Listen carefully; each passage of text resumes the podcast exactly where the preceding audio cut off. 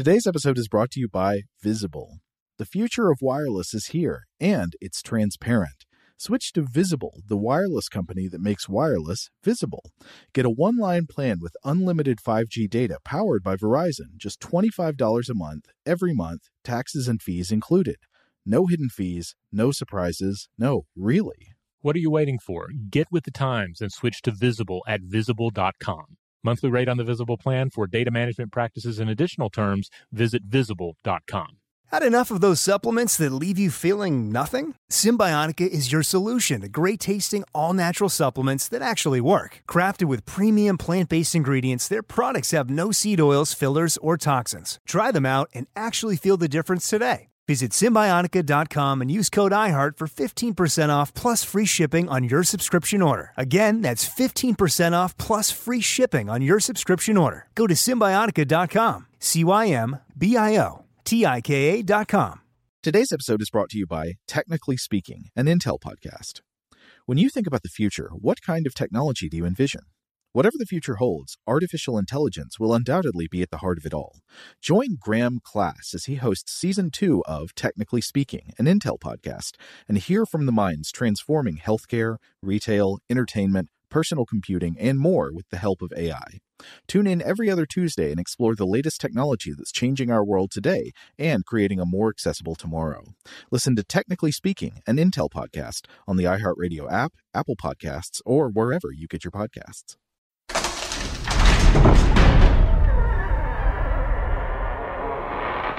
Hey, welcome to Stuff to Blow Your Mind. My name is Robert Lamb.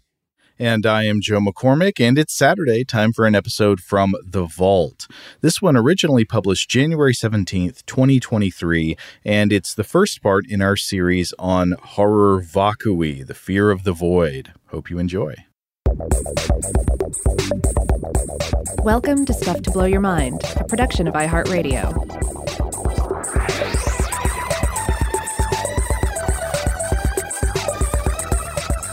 Hey, welcome to Stuff to Blow Your Mind. My name is Robert Lamb.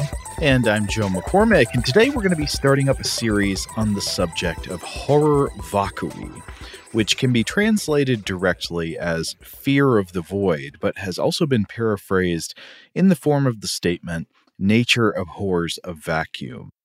Now, I think this is going to be a, great subject for us because this principle has facets that appear in art, psychology, and all kinds of other domains. But it's often traced all the way back in its origin to the scientific writings of Aristotle in the 4th century BCE, though Aristotle did not use exactly this phrase. Of course, how could he? It's Latin. Um, but he did argue in his book on physics that the concept of a vacuum in nature was implausible and, in fact, even worthy of ridicule. Uh, so, this occurs in Aristotle's famous Physics. Uh, this is Book 4, Part 8, though his attempted refutation of vacuum physics uh, spans several sections. I think it's like parts uh, 6 through 9 of the book or so. And it's interesting that uh, Aristotle does not approach this subject from uh, kind of uh, from first principles, but instead he approaches it by entering an ongoing debate among other philosophers, where there's a camp arguing against the existence of empty space, and that apparently contains figures like Anaxagoras, and then there's a camp that argues for the existence of empty space, and that contains the Pythagorean school and others.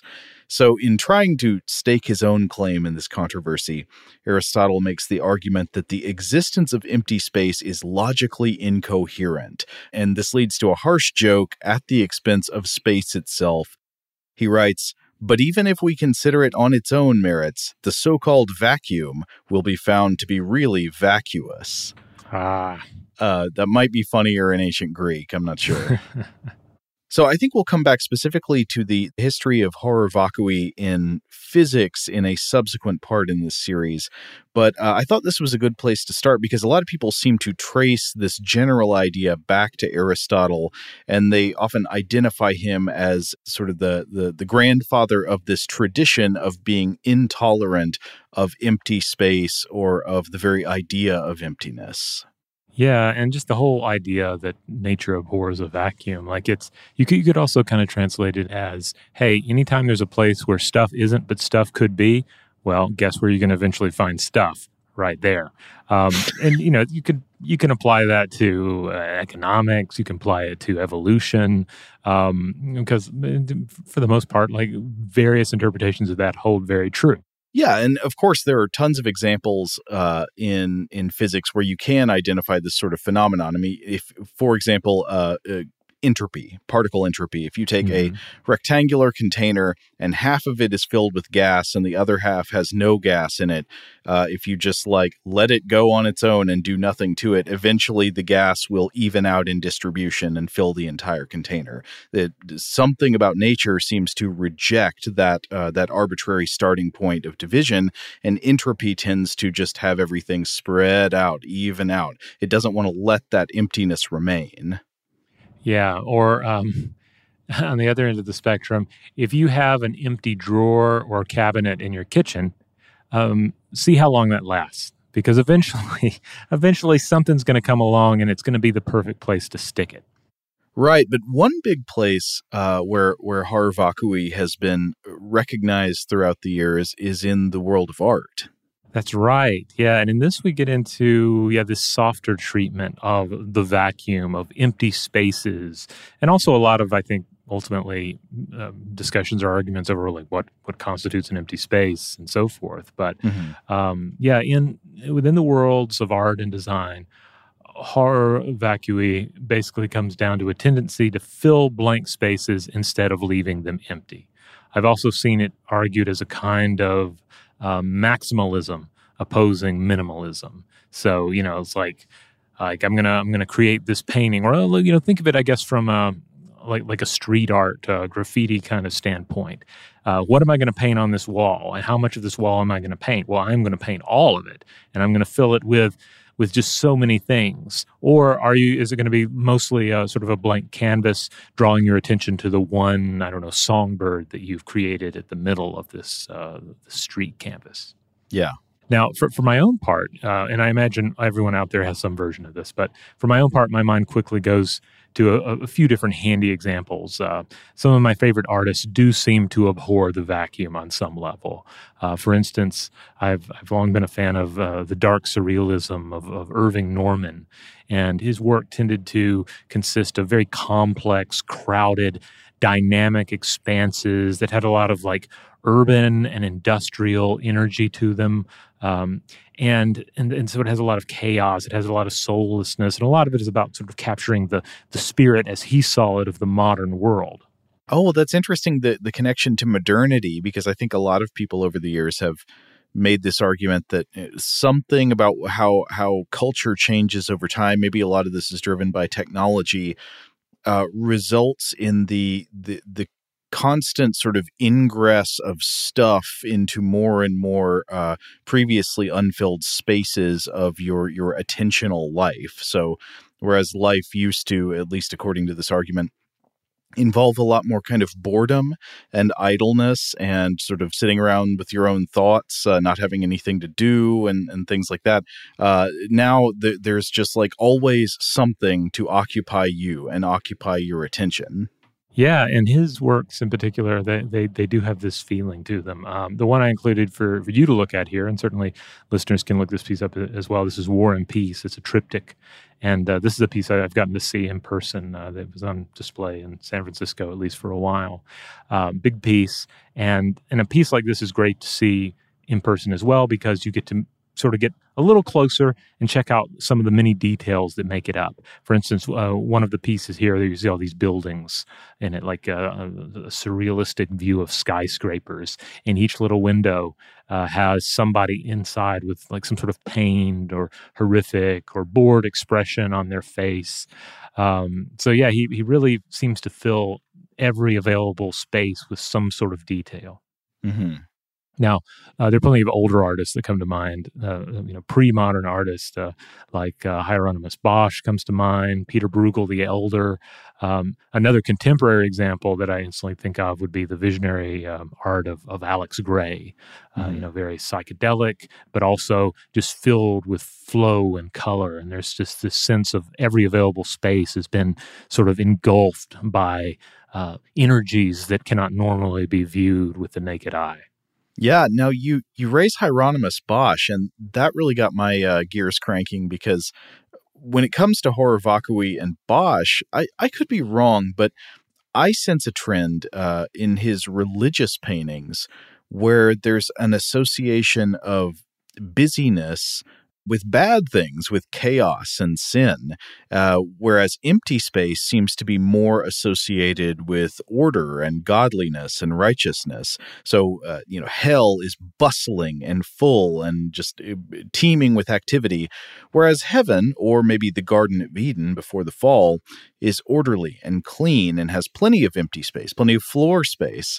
Uh, one example, of course, I think of here is the the triptych "The Last Judgment," where if you see, you know, the Garden of Eden, apparently a a time before sin, there's just a lot of uh, kind of empty ground. There's like not a lot going on. There's there's plenty of expanses that have yet to be filled with anything, and also if you look at the middle panel of the triptych there is war and chaos and suffering and disease and violence and stuff taking place down on earth and it's a very busy scene but up above you see Christ and the angels and everything's very clean and there's like not a whole lot going on. There's a lot of empty space up in the sky.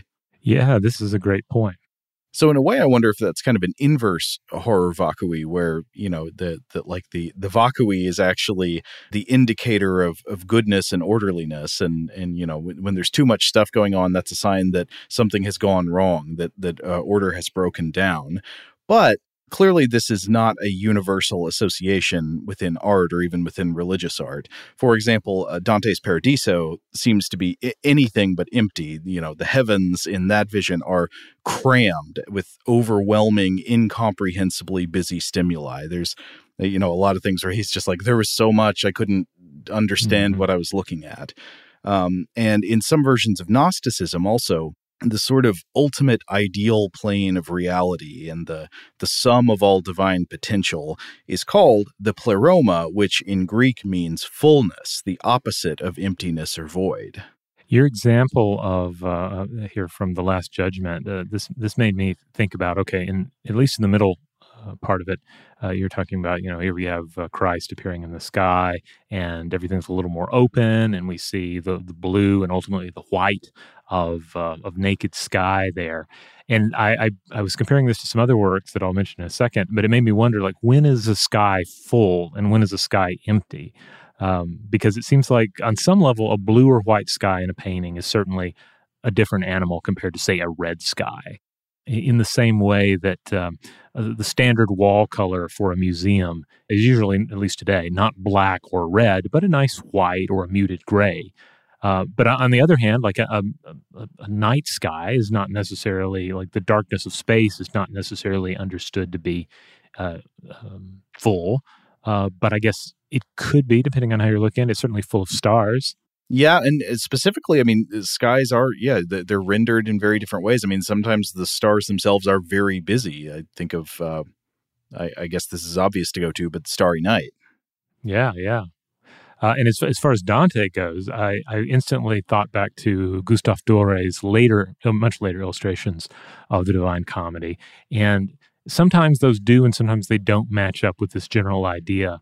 Uh, like there's one particularly uh, famous image from uh, Dore's illustrations where we see um, uh, see um, uh, Dante and his his guide. Who is his guide in Paradiso? It's um, in the Paradiso. It's it's Beatrice. Yes, Beatrice. Yes, that's right. So it's uh, it's Dante and Beatrice, and here in front of them is just this incomprehensible uh, it's almost like the eye of Sauron, uh, with with just multitudes of swirling angelic beings all around it. Yeah, it's you're looking into uh, just a tunnel made of like nanotechnology, except it's mm-hmm. it's all angel wings. Yeah, and then there's another uh, uh, one of uh, Dore's illustrations where we see Dante and B standing here on a cloud, and we see multiple rings of angels, and certainly there are a lot of angels in each ring, but there's a lot more open space, particularly above them, and there's an openness to that image that you don't see in a lot of the Dore illustrations of uh, e- any of the three realms of uh, the Divine Comedy. Agreed, and so that that division uh, seems to be a you know w- whether you want to represent beauty and holiness as as a, a, kind of incredibly busy phenomenon or as something with a lot of empty space in it I don't see an overwhelming trend one way or the other. I mean, it seems like a sort of uh, a pretty evenly divided issue of preference because I think of, of tons of paintings uh, from all throughout history and all throughout different cultures where empty space is clearly the thing that makes the painting so beautiful or the art so beautiful. One that came uh, to my mind while we were getting ready for this episode was uh, there's a Chinese work of art from, I think, the 13th century uh, called On a Mountain Path in Spring by Ma Yuan. Do you know that one, Rob? I have just pulled it up in front of me. Uh, oh, yeah, this is beautiful. I'm, I'm not familiar with this piece. Yeah, one thing I really like about it. So to try to describe it, it shows like a, a man on a path, and there are sort of like some uh, trees drooping over around him, and there's a bird in flight up ahead of him, uh, and you see the the ridges of some mountains in in in the background in one half of the painting. But one thing I really love about this painting is that essentially only half of it is filled in. So behind the man, you see the outlines of all these forms. There are tree trunks, and uh, there's the the path. You see little uh, you know ridges and indentations in the ground, and tree roots and shrubs, and you see the mountains in the background. And then in the other half of the painting, essentially all the forms just disappear, and it's almost entirely empty space except for a little suggestion of the path continuing along on the ground and a bird. Mm. Yeah, yeah, it's a beautiful piece. And, you know, and I also want to mention that many of the artists that one might point to and say, okay, this is someone who definitely abhors the vacuum. Uh, they're they're definitely a maximalist. Uh, you can also find plenty of examples where they they play with opening things up a little bit, like even just uh, looking back through some of Irving Norman's works. Like there are uh, some pieces where you have uh, you know fairly sizable expanses of say sky, uh, sometimes blue sky, other times extremely blood red skies, but sky nonetheless. Mm-hmm well, I don't know what this is. So my my ruined vulgar mind looks at one of these paintings, uh, the one with the red sky, and I just think Hellraiser two. yeah, I mean it is a it is a hellish image. Um, it, it it does have some of those vibes to it for sure. I think it's that the red sky and then the sort of like maze of walls beneath that. Yeah, yeah, yeah. This one is called War Wounded, and it's another uh, one of my favorite pieces by Irving Norman. It is beautiful. I apologize for the the Barker comparison. No, no, no. I mean, uh, I think it's apt.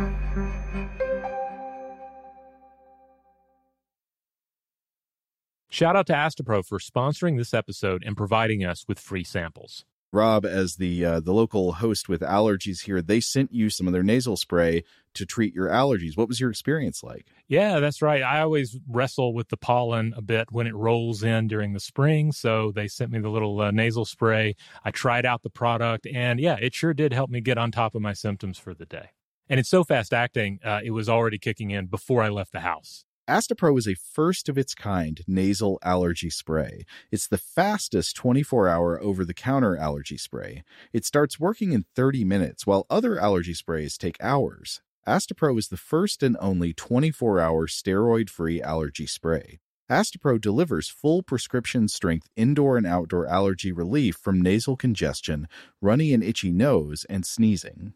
Get fast acting nasal allergy symptom relief with Astepro. Go to asteproallergy.com for a discount so you can get Astepro and go today. A S T E P R O allergy.com. Astepro and go. Use as directed for relief of nasal congestion, runny nose, sneezing, and itchy nose due to allergies.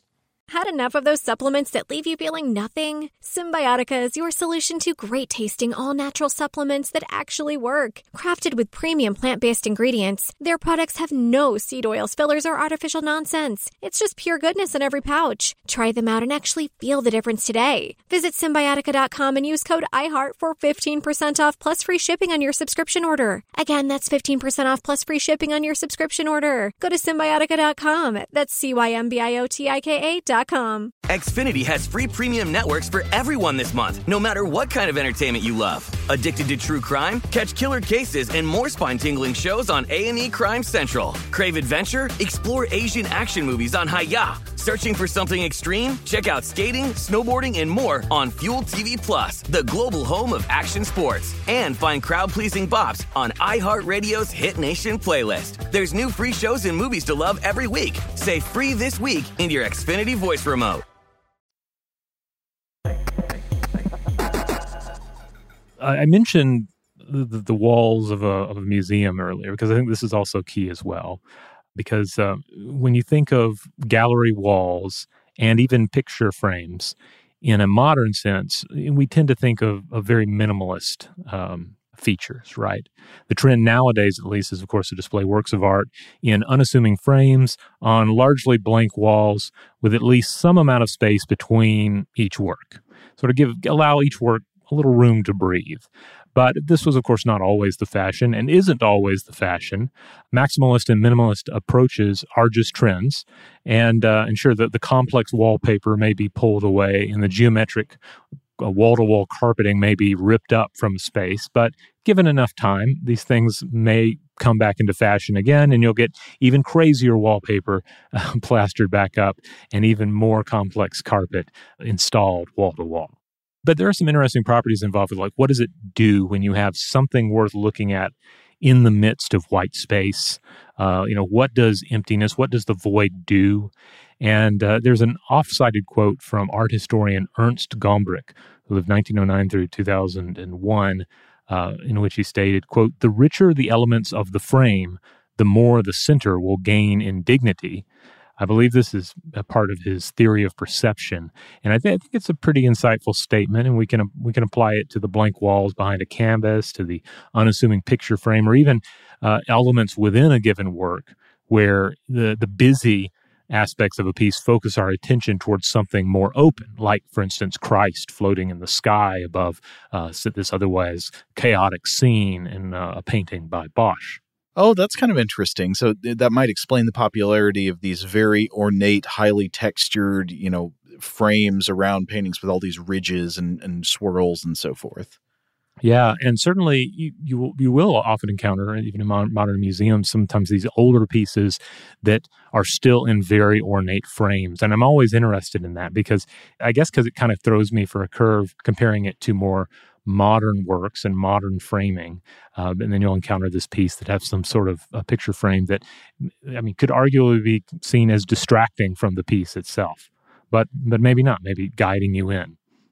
Now, as far as the term uh, horror vacui goes, uh, depending on tastes and trends, you'll see it uh, in the art world sometimes invoked as praise, other times invoked as criticism.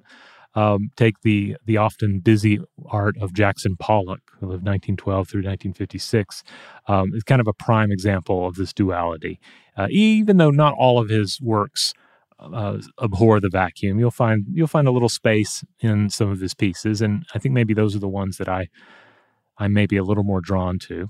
Oh, but you mean that like critics had described it in terms of horror vacui both positively and negatively like this is good because it sates my horror vacui or this is bad because it's just a product of horror vacui yeah yeah and i think i think in, in the case of, of, of pollock and, and people are more familiar with art criticism out there than me can, can chime in on this but it seems like you see it invoked uh, more as a criticism you know almost like well this clearly this artist is afraid of the vacuum uh, otherwise, they would have given us a little more space. But I don't know. Even the really busy Jackson Pollock pieces, uh, which which I think I, I have also uh, had the chance to see in person. Some of these pieces, like they're really neat to see in person because you do get it's a similar situation. You can take it all in, but you can step a little closer and sort of look at just uh, some of the the closer details, and it's really enthralling. Now, the term has also been used to describe uh, cultural artistic traditions. I've seen it uh, used to describe uh, the, the work of the ancient Egyptians, as well as the trend in Islamic art towards the expansive use of geometric patterns. Mm-hmm. Apparently, however, the originator of the term in art criticism itself was Italian born art and literature critic Mario Praz, who lived 1896 through 1982, who used it mostly to slam the cluttered visual interior design one sees, particularly uh, uh, uh, in Victorian households, Victorian design. Uh, Joe, I included a, a, sort of stereotypical image of a, of a, vic- of a rich Victorian uh, sitting room here. And it, I think it raises the question is this too busy or is this just comfy? Is this yeah. is this uh, like hoarded fancy items, or is this somebody who wanted to surround themselves with the things they like and sort of warm themselves in the glow of those things? So, so the critical idea here could be, yeah, like, is there too much uh, patterned wallpaper, too much patterned upholstery on the furniture, too many little doodads all over the place? It's just the room is too busy. You should live in a Rothko. Yeah. I, and I guess one of the things that really comes out in, in, thinking about it in terms of art is, of course, art criticism is is is generally highly uh, subjective, and so also is the the use of a term like horror uh, vacui in terms of of art and design or any kind of creative endeavor and uh, and film is not immune to this. Um, I I was really excited by this because I was looking around for. I don't think I was even particularly looking for something about film, but I ran across discussion of horror vacui in giallo films. Hmm. Yes, uh, Fangoria magazine's Alexandra Heller Nicholas has written film criticism discussing the subject of horror vacui in Giallo films. Uh, the book in question, uh, which uh, I haven't had time to read in full yet, but for what I've read so far is, is, is quite good. It's The Giallo Canvas Art, Excess, and Horror Cinema.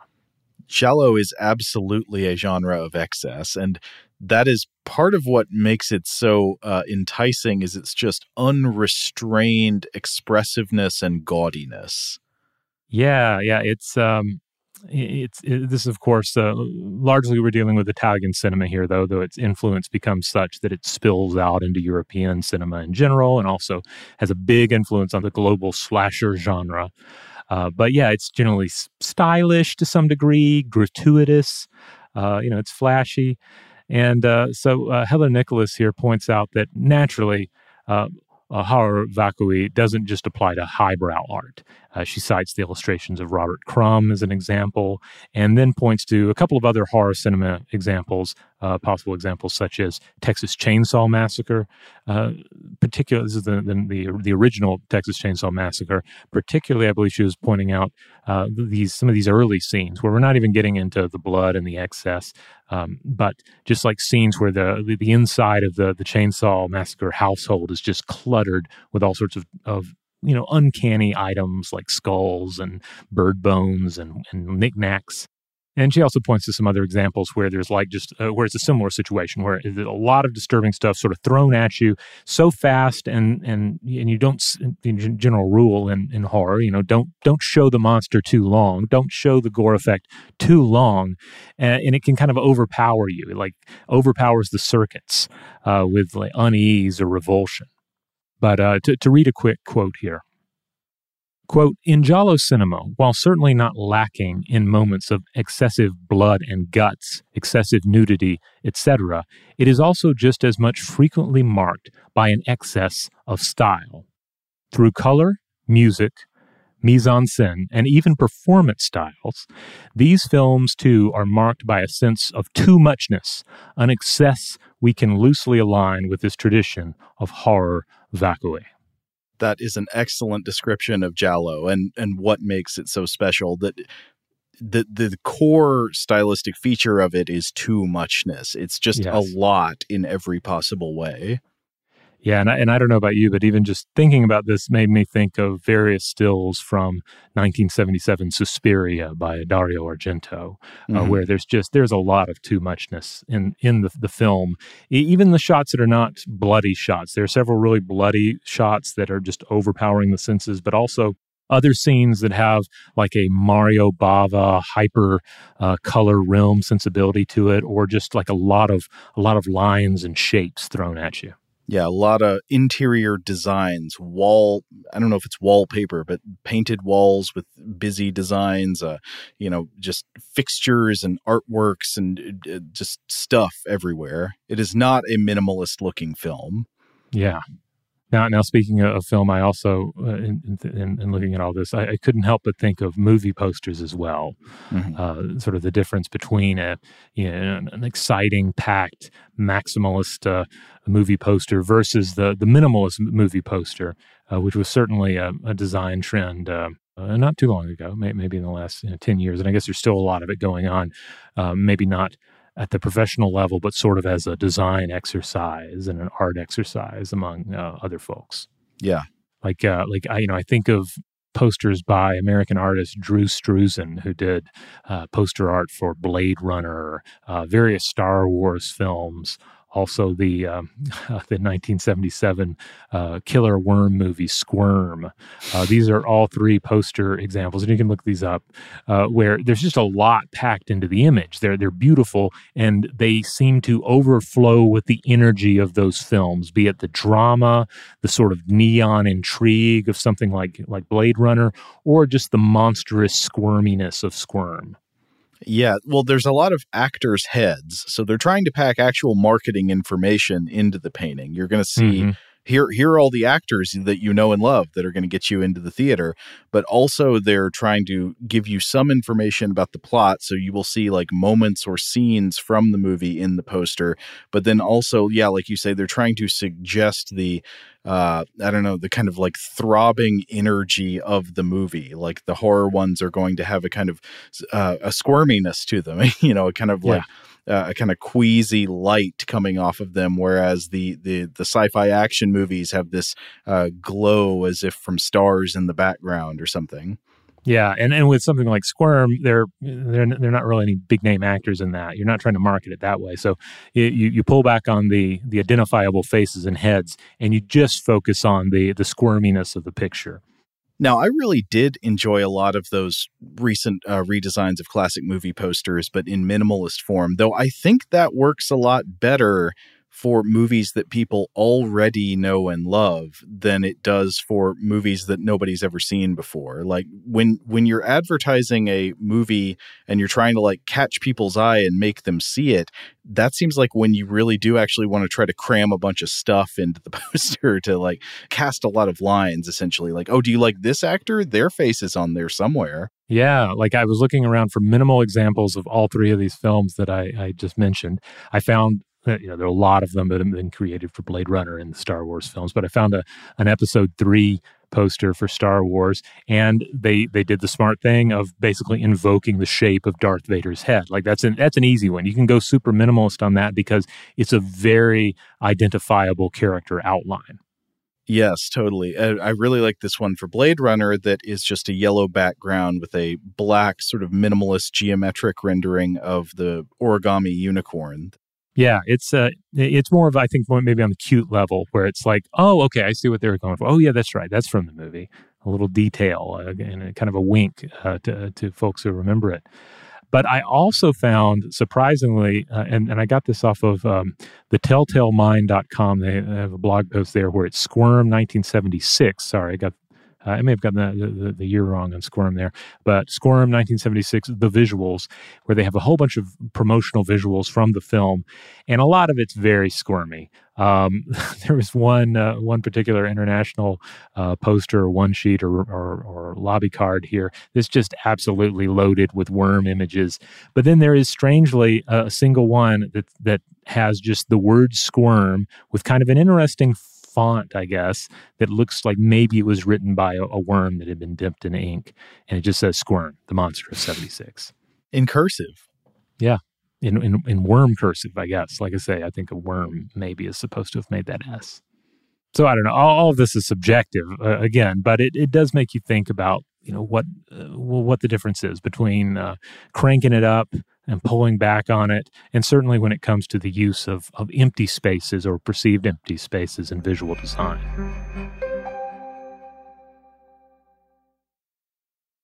Had enough of those supplements that leave you feeling nothing? Cymbiotika is your solution to great tasting, all natural supplements that actually work. Crafted with premium plant based ingredients, their products have no seed oils, fillers, or artificial nonsense. It's just pure goodness in every pouch. Try them out and actually feel the difference today. Visit Cymbiotika.com and use code IHEART for 15% off plus free shipping on your subscription order. Again, that's 15% off plus free shipping on your subscription order. Go to Cymbiotika.com. That's C Y M B I O T I K A.com Xfinity has free premium networks for everyone this month, no matter what kind of entertainment you love. Addicted to true crime? Catch killer cases and more spine-tingling shows on A&E Crime Central. Crave adventure? Explore Asian action movies on Hi-YAH. Searching for something extreme? Check out skating, snowboarding, and more on Fuel TV Plus, the global home of action sports. And find crowd-pleasing bops on iHeartRadio's Hit Nation playlist. There's new free shows and movies to love every week. Say free this week in your Xfinity voice remote.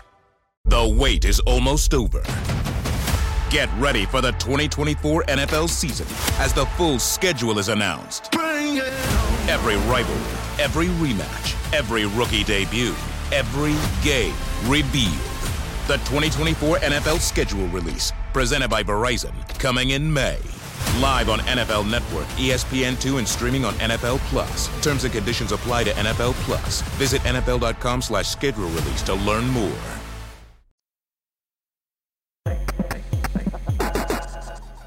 Now, I also think it's very interesting to think about this concept in um, so-called visionary art and psychedelic art, and, and also psychedelic cinema, um, because uh, you know think of either of these categories, and you often think of busyness.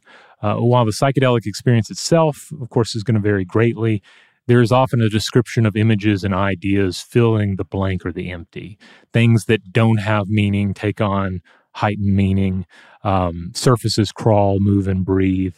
And and from an AI perspective, I, I, suppose the now sort of out of fashion, or I don't hear as much about it. A Google Deep Dream kind of uh, created a version of this with, with, its tendency to find dog faces in everything. Mm-hmm. So any given image, any even like a a blank background would suddenly become faintly alive with intertwined uh, cute dog faces. Yeah, like you, you take a picture of a lawnmower and the you know the starter button is a pug's face and the mm-hmm. uh, and the and the wheels all become little uh, golden retriever is it, it's cute yeah but it, it makes me think too about just the human tendency to to find patterns and to fill emptiness with meaning and things uh, even in the case of uh, deprivation uh, you know, some sort of sensory deprivation scenario um, or some sort of isolation scenario, uh, the mind eventually starts finding details where there are not details, uh, you know, sometimes to, to harmful degrees. Mm-hmm. And uh, there, there are a lot of treatments of this uh, too, in in, uh, in, in various papers I was running across. You know, you get into whole discussions of say marketing. Um, how do you fill your show window at a at a at a, at a fancy uh, fashion store, a clothing store? Uh, do you just fill it up with the various items you're you're selling? Um, and you certainly see this approach in some uh, shop store windows. Or do you have like that one piece and, uh, and lots of blank space, open space, or maybe you know a few splashes of color? Uh, you know there are arguments to be made for both sides. There are also very specific arguments about well, what kind of clientele are being attracted to this store window versus another. Well, yeah, and that's interesting because it uh, brings us to I would say that there is a fairly consistent thread of uh, class association with maximalist versus minimalist design, mm-hmm. um, which is that minimalist designs are more often associated with wealth. Yeah, I think uh, one classic example of that is, of course, the the upscale dinner plate versus the um, I don't know, uh, the comfort food dinner plate. The yeah. comfort food dinner plate, say filled from an all-you-can-eat buffet, uh, generally is a is a pretty pretty loaded dish. Uh, mm-hmm. There's not a lot of white space remaining on that dish. Meanwhile, what do you think of when you think of of, of true upscale dining? What do you think of when you think of, say, the the recent uh, film The Menu, which is um, uh, you know, very much a, send up and parody of um, the high dining experience and the business and culture surrounding it. Uh, mm-hmm. You think of a whole bunch of, uh, of, of empty plate and like maybe like a few piles or puddings or some sort of very uh, interesting plating of the dish that doesn't take up too much real estate. Yeah, you, you will see a lot of plate. This also made me think about uh, something that uh, anybody out there has any um, any dealings with uh, with newspaper pagination or I guess design in general, any kind of like design and layout, and that is the subject of of not only white space but trapped white space. For those of you unaware, the the general rule um, has long been uh, when it comes to a newspaper page. There doesn't have to be an endless cascade of text and images taking up every uh, space on the page. You can have some white space in there you know, give your features and your images and your text a little room to breathe. But uh, while you can have white space, you do not want to have trapped white space. So uh, you could think of it this way: like your your text and your images. This is all a one continent or island, and it's okay to have inlets and harbors uh, that have white in them that you know that are accessible to the outer void. But you don't want lakes and pools of trapped white space within the piece. And you know, I think it's tempting from either side. If you're inside the world of pagination and design or outside of it to on some level wonder well does this really make sense or is this just a standard? This is just this is just what they have told us to do. This is just the style. Uh, but I, I, think there is a, a, pretty strong argument to be made that the, the thing is spaces uh, draw our attention. Spaces can be used uh, effectively if they're if they're used on purpose. They can be used to sort of heighten the message of other things in the visual design. But if you include them sort of slapdash, if you include them by accident, then all you're doing is drawing the eyes away from important content or content that you want to be seen as important towards just absolute nothing that has no yeah. you know it's you're not heightening anything you're just drawing eyes away from what they should be looking at. Uh, by point of comparison, I would say that rests, moments of silence, are used uh, on purpose in music to heighten the the effect of what is there. You know, rests are one of the most important things in making music mm-hmm. good. Uh, but you would not want blank space inserted haphazardly without that kind of intention in the middle of a song. Might be okay between songs on a record. You wouldn't want it just going in between verses there. Well, let's just have a break for a few seconds. Yeah, unless it's like the break. If you're listening to some drum and bass or something and you need, you know, everything reaches a point and then it stops, then you know what's going to happen next. A massive change and like high energy is going to occur. But that's meaningful white space. Like that's it's getting your attention. Yeah. yeah, that's a rest. So I, I, yeah, I totally understand. I think the same is true for the design layout of of a page in a magazine or a newspaper if you just have meaningless space in between the contents, that that kind of throws you off. You're like, wait a minute, why is that there? I imagine, uh, and maybe we can hear from from folks out in the restaurant world. I'm sure there there are rules about this concerning the plating of food too, because I bet you don't want to have trapped white space on the plate in some form or another. Like you don't want it to look like something goes, something has been omitted from the plate. Right. You know, like, yeah. well, where did the pork chop go? Like, that's the space clearly where a pork chop could go. That's the only interpretation my mind can make of it. That's funny. I'm sure some pretentious chef has tried that. Just donut shaped platings of food. so that's all. I mean, I feel like everything I just said was maybe kind of a ramble and covered a lot of ground. But I guess the the basic take home from all of this is the vacuum, the void, emptiness, white space, whatever, however you're describing it or or encountering it uh, in a especially in a visual sense like it, it has it has meaning one way or, or another uh, like it's not um, a completely neutral thing one could even, I guess, get into the world of literature, right, and printed books. You know, um, what what is the feeling of the, the, the blank space at the end of a chapter, uh, between chapters, or uh, it's often been uh, discussed. Uh, writers will discuss like the horror of the blank page uh, when they can't think of something to write, and so forth. Like the the horror of that kind of void. You know, I have a whole tangent that I want to get into about horror vacui in cartography and map making, which is very much related to fear of the void in art, but raises uh, some fresh issues of its own. But uh, looking at the time, I think we've got to cap today's episode here, and so we will get into that in the next episode in the series. All right. So, yes, join us for more discussions of the void on the next episode of Stuff to Blow Your Mind. A reminder that Tuesdays and Thursdays are the days when we publish our core episodes of the show. On Mondays, we do listener mail. On Wednesdays, we do a short form artifact or monster fact. And on Fridays, we do Weirdhouse Cinema. That's our time to set aside most serious concerns and just talk about a weird film. Huge thanks to our audio producer, JJ Posway. If you would like to get in touch with us with feedback on this episode or any other, to suggest a topic for the future, or just to say hello, you can email us at contact at stufftoblowyourmind.com.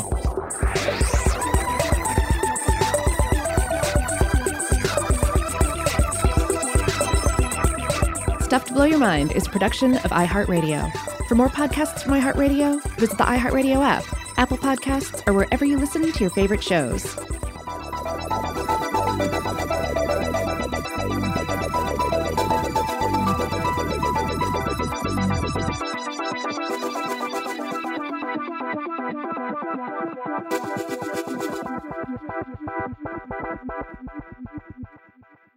Today's episode is brought to you by Visible. The future of wireless is here, and it's transparent. Switch to Visible, the wireless company that makes wireless visible. Get a one line plan with unlimited 5G data powered by Verizon, just $25 a month, every month, taxes and fees included. No hidden fees, no surprises, no, really. What are you waiting for? Get with the times and switch to Visible at visible.com. Monthly rate on the Visible plan for data management practices and additional terms, visit visible.com. The wait is almost over. Get ready for the 2024 NFL season as the full schedule is announced. Every rivalry, every rematch, every rookie debut, every game revealed. The 2024 NFL schedule release, presented by Verizon, coming in May. Live on NFL Network, ESPN2, and streaming on NFL Plus. Terms and conditions apply to NFL Plus. Visit NFL.com slash schedule release to learn more.